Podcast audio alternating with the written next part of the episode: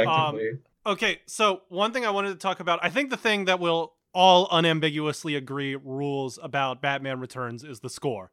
Yeah. That, uh, oh yeah, I mean Elf, Elfman's a genius. He's one of Elfman's the best great guys when he to did ever do with the fucking superhero thing. shit for some reason. 'Cause He did he did the soundtrack Yeah. for the Raimi movies and it rocks there too. He's very you know fucking goofy superhero shit.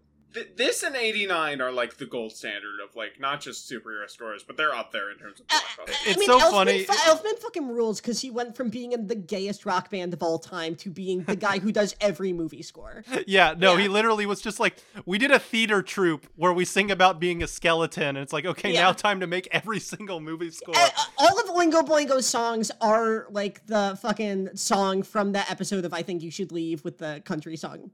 You know, No, the, yeah, no. the skeletons come to life. song. Like that's literally every Oingo Boingo song. Yeah, no, it, the, all of their songs are either like fucking spooky, scary skeletons, or uh, here's a so- here's a ska song about why pedophilia is funny, Yeah. and they're also one of my favorite bands. But the uh, Oh, I, won- I wonder why you like the song about why pedophilia.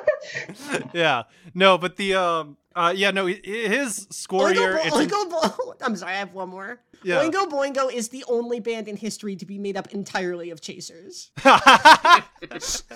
yeah, I can um, see it. I love the old concert videos where they have this like saxophone player that's like six foot five Yeah. and just looks like he wants to kill himself. That's the entire literally you. That's It is me.